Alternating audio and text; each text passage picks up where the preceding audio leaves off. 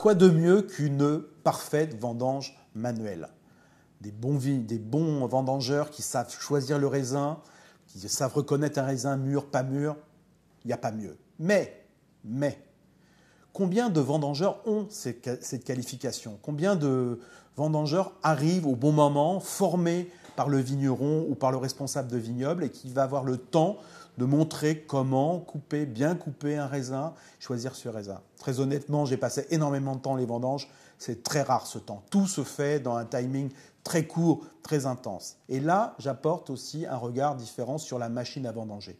Je ne suis pas du tout un turiféraire de la machine à vendanger, je ne suis pas quelqu'un qui explique que vendanger à la machine, c'est mieux. Je ne dis pas que vendanger à la machine, c'est mieux, mais je dis que vendanger à la machine, quand on maîtrise bien cet outil, ça peut être en tout cas équivalent, voire supérieur à de mauvais vendangeurs. Je m'explique. Un très gros domaine qui a plus de 40 hectares de vignes, par exemple, mobiliser une troupe de vendangeurs, ça coûte extrêmement cher. Et bien, si le vigneron fait un vin qu'il va vendre au final entre 4, 5, 6, 7 euros hors taxe, eh ben, il est forcé de faire attention à ses coûts. Et là, la machine va lui permettre de quoi De vendanger à juste maturité, puisque c'est vous vendangez la nuit, le jour, tout le temps avec une machine. Vous n'avez pas besoin de, surpayer euh, votre machine à vendanger le dimanche.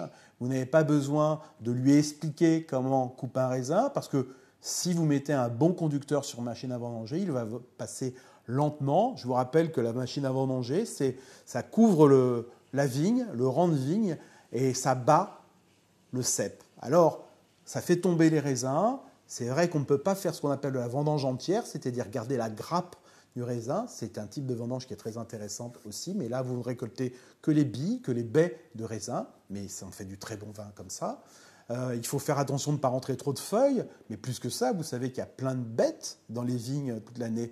Moi, j'ai vu des bennes euh, de machines à vendanger mal conduites, avec des souris, euh, avec tout ce qui traînait, des, des, abeilles. Enfin, il peut se passer n'importe quoi dans, dans une vigne. Donc, quelqu'un qui conduit bien une machine va bien évidemment faire attention à tout ça. Et puis, il y a aussi cette, facilité qu'il aura à amener des raisins à bonne température. C'est important. Si les vendanges sont faites dans une période très chaude, il est important de vendanger très tôt le matin, voire la nuit, surtout pour les blancs. Ben, la machine, aujourd'hui, elle est équipée. Il y a des phares, des projecteurs qui permettent de travailler la nuit. Et donc, vous rentrez des raisins plus frais. Et ces raisins frais fermentent mieux, en tout cas plus lentement au moment de, de leur rentrée en cave.